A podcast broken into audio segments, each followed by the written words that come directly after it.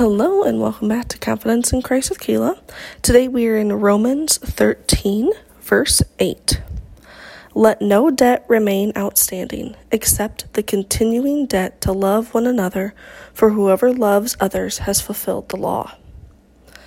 Does that sound familiar from a few days ago when we were in Galatians 6 and it talked about how love helps fulfill the law?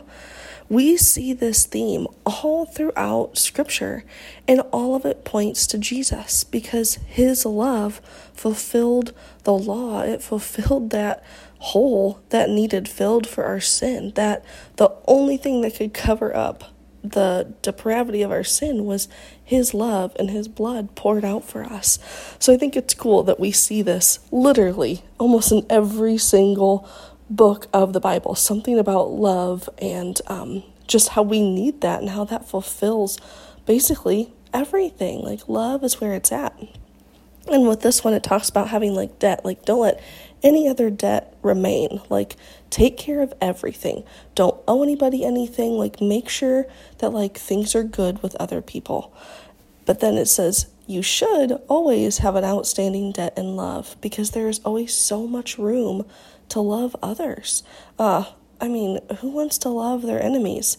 But we're called to that specifically in Scripture. So there's always someone to love. There's always someone to reach out to, someone that can just use that big arm, bear hug wrapped around them in love.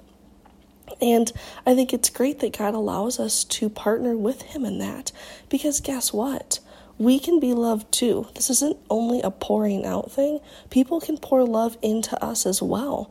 So I, I'm confident that we as people, when we love Jesus, we are going to want to pour out love onto others because of the love we've been given.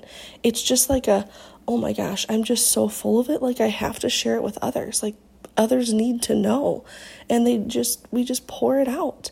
But when we get around fellow believers, they are going to do the exact same thing to us because they have that same bubbling of love inside of them that they just want to pour it out.